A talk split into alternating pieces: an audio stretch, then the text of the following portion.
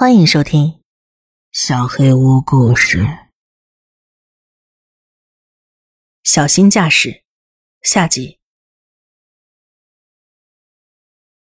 夜晚的乡间公路上一丝多余的亮光都没有。我姐姐称之为“乡下黑”，但我更愿意叫它“恐怖电影的黑”。像这样的小高速路似乎只在白天较为繁忙，晚上。隔很久才会有一辆车经过。路边的玉米地在乌云遮蔽的月光下摇曳着，夜晚的空气被远处火车的汽笛声惊扰，那声音对于我，更像是某种未知生物低沉的咆哮。我不知道自己是不是被理查德的警告给吓坏了，或者这条路上是否真的隐藏着什么故事，但我总有一种感觉。有双眼睛从外面盯着我，我感觉自己正驶向一头野兽张开的大嘴，已经在被黑暗消化的路上。前方，玉米地尽头被森林覆盖着，一片茂密的常绿乔木。当我们驶过田野的那一刻，啊！天哪，露露，露露，安静点我差点出车祸。他快疯了，头扭来扭去，对我们经过的任何东西咆哮着。露露，别紧张，姑娘。我深知讲不完整这句话，自己的声音也哽住了。理查德说，玉米地前方的树林里，发现了七名女性的尸体。握在手中的方向盘开始打滑。我之前没开过租车公司这种面包车。前照灯的微光几乎完全被黑暗吞没了，我甚至看不清前方几米远的道路。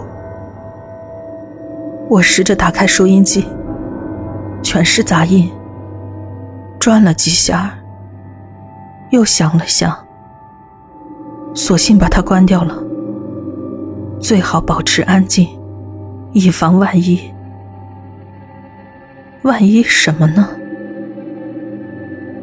我的思绪朝着很多方向发散着，何况根本没办法保持安静。每隔几分钟，露露就会重新开始，抓着后座和车窗，疯狂地咆哮着，就像她正在跟鬼搏斗，想要跳出车外。我往侧窗外瞥了一眼，只能看到马路两边的黑暗，还有树木和树桩更加浓黑的剪影。所有的一切在我眼中都变成了怪物。最终，我们离开了郊区，进到南卡罗来纳的地界。进到城区，路旁的车行和二十四小时快餐店明亮的泛光灯照进了车内，露露这才安静下来。但即便如此，最后三小时的车程中，她也没有完全放松下来。尤其是我们偶尔经过一些空旷的农村地区时，他似乎格外紧张。偶尔他会表现得很警觉，就像有人漂浮在车窗外跟我们一起行进着。那时露露就会僵在那儿，但我也不再理会了，我只当他是因为长时间坐车而不安。行程结束时，露露几乎筋疲力尽，她一夜没睡，我也筋疲力尽。露露的嚎叫让我时刻警觉，但她并没有让我时刻紧盯着道路，就像喝了太多的咖啡引发的紧张心慌一样，感觉自己随时都要撞到什么。姐姐睡觉之前发短信告诉我钥匙在门店下面，当我把车在她家门口停好，已经凌晨三点多了。车停下来，露露终于不再叫了。没错，宝贝儿，我们到了。你现在可以放松了。借着车窗外的微光，我转身伸手去拿睡袋。露露发出粗重而急促的喘息声，听上去就像刚跑完几公里。嘿，放松了。我抓起包后再次坐好。你在气什么呢，姑娘？我们已经……露露坐在我身旁，面对着车后座。她的嘴紧闭着，舌头没有伸出来。胸膛没有起伏，他平静而专注，呼吸缓慢而无声。不是他，那个呼吸声不是他，而是来自后座的某个地方。露露露出牙齿，低吼了一声：“好了，姑娘。”我努力让自己的声音保持平静，但是我在发抖，我几乎控制不了自己的身体，我游离在自己的身体之外。我我我们进去吧。走。我摸索着门把手，出来的时候差点摔倒。我试着拨报警电话，但是手抖的厉害，厉害到我没办法解锁。露露跳出来围着我转，她处于高度戒备状态。她低着头，像掠食者一样弓着背，紧靠在我的腿边。我跟他一起倒退着远离面包车，他一直挡在我跟车子中间，闪身倒退着走。我想方设法解锁了手机。就在我要按下紧急呼叫那一刻。车里传出了什么动静？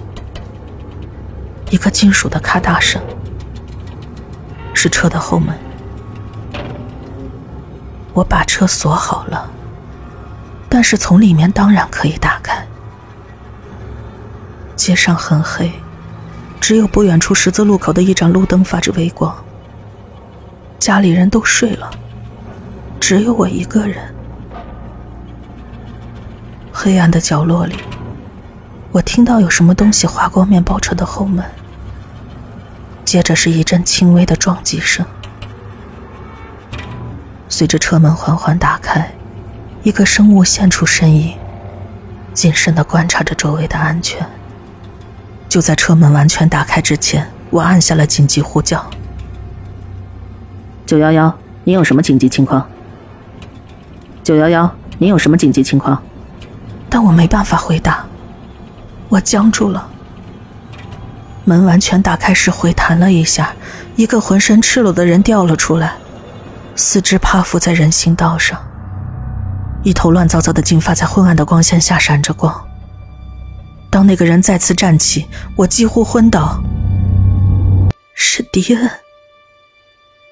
你，你好，我，我需要帮助，有人在我车里。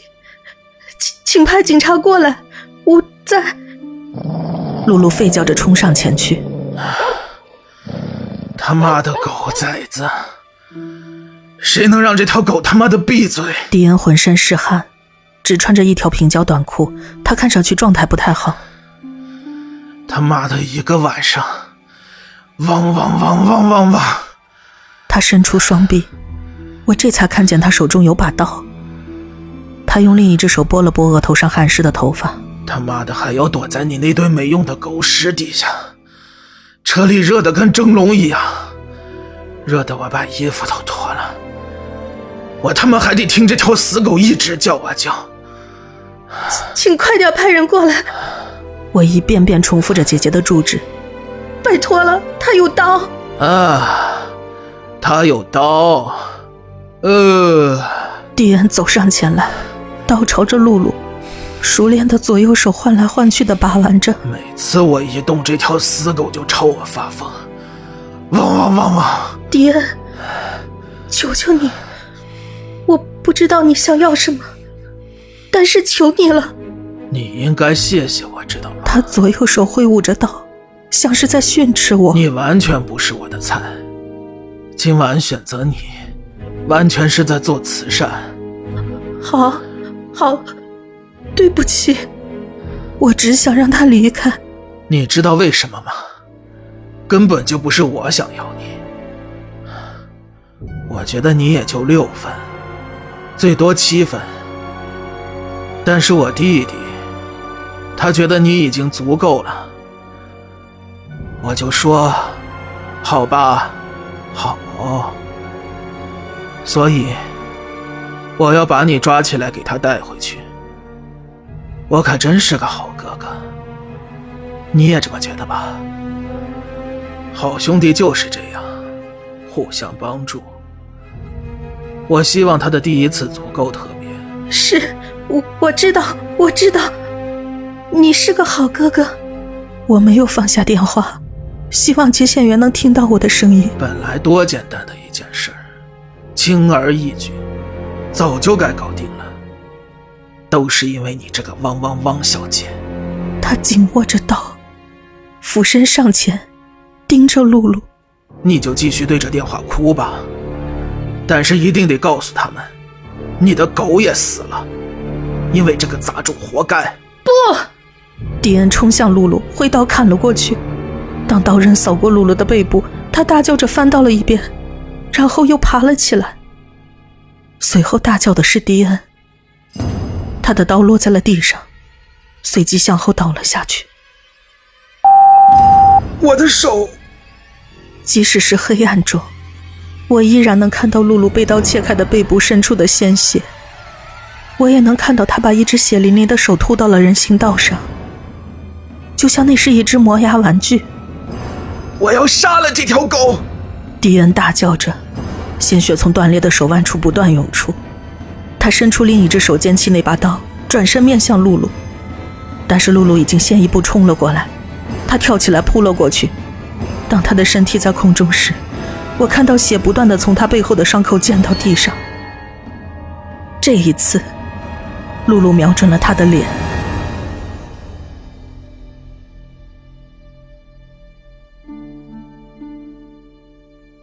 事实证明，一只被切断的手作为 DNA 样本来说太绰绰有余了。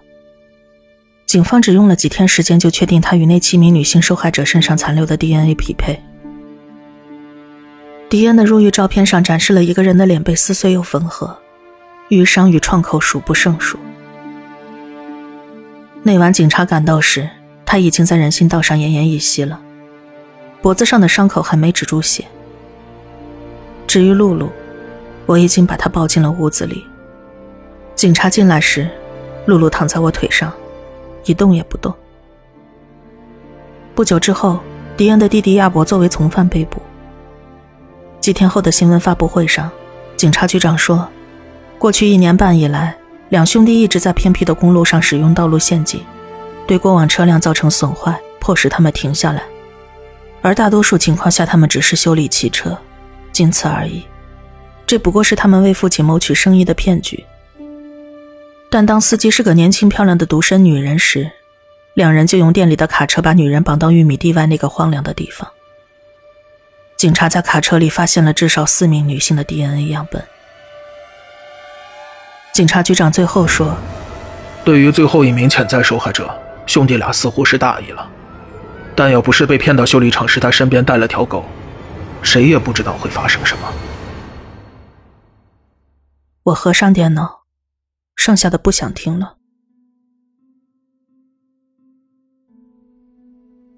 后来我在网上看到理查德被记者包围时以手遮脸的照片，没有证据表明他以任何方式参与其中。警察到汽修店调查时，他似乎很震惊。我为他难过，我很难想象他会作何感想。警察局长说，兄弟俩在过去一年半的时间里一直实施着袭击和谋杀，所以应该是他们的母亲刚去世就开始了。这个时机点让我感到恶心。理查德曾说自己的妻子是在睡梦中平静的死去的。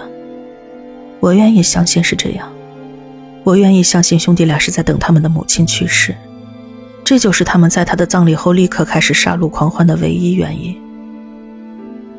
不管他们做了什么，我真的希望，哪怕只是看在理查德的份上，他们没有等得不耐烦，从而对他们的母亲做了什么。经历了这一切，想要在一个新地方安顿下来是超现实的。我感觉自己离旧生活已经很多很多年了。不过，在男朋友听说这个消息之后，他给我发了条短信，说：“希望你没事。”之前的我可能会坐在那花上好几个小时考虑如何回复，而现在，我立刻回了消息：“我没事。”界面上出现了对方输入中的提示，然后就没有然后了。那天晚上，新闻上播报了关于露露的片段，大家为她的忠诚举办了一个完整的仪式。我一般不会看完完整的报道，已经够惨的了。有人通知我，我需要出庭作证，这将是一个漫长的过程。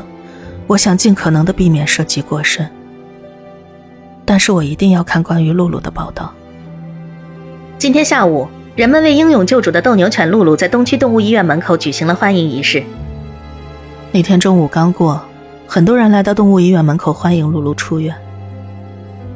画面中记录着露露的脸，而她当时正在看着面前的警察、记者、网红、医护人员，以及普通的大众。我就站在旁边，看上去一脸尴尬。看见了吗，姑娘？露露正跟我一起看着新闻。我抚摸她背上那条长长的伤疤。露露蜷缩在沙发上，头枕在我的腿上。新闻上就是你跟我，看到了吗？她被白天的喧嚣弄得昏昏欲睡，而此时她抬起了头。好像对自己十五分钟的专题报道并不太感兴趣，他叹了口气，重新把头靠在我的肚子上，又睡着了。报道结束，我把露露推醒，等她出去方便完之后，我们两个拖着脚走进大厅。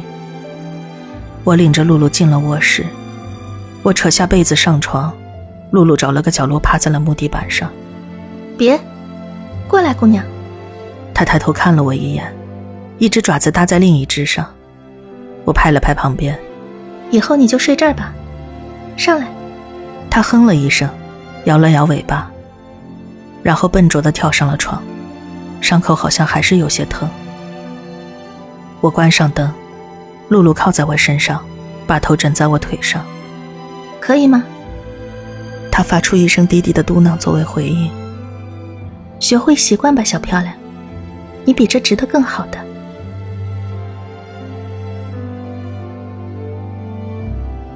本期小黑屋故事就到这里。如果你做噩梦的话，没有关系，我会来把它吃掉的。我是小黑屋的墨，那我们梦里再见了。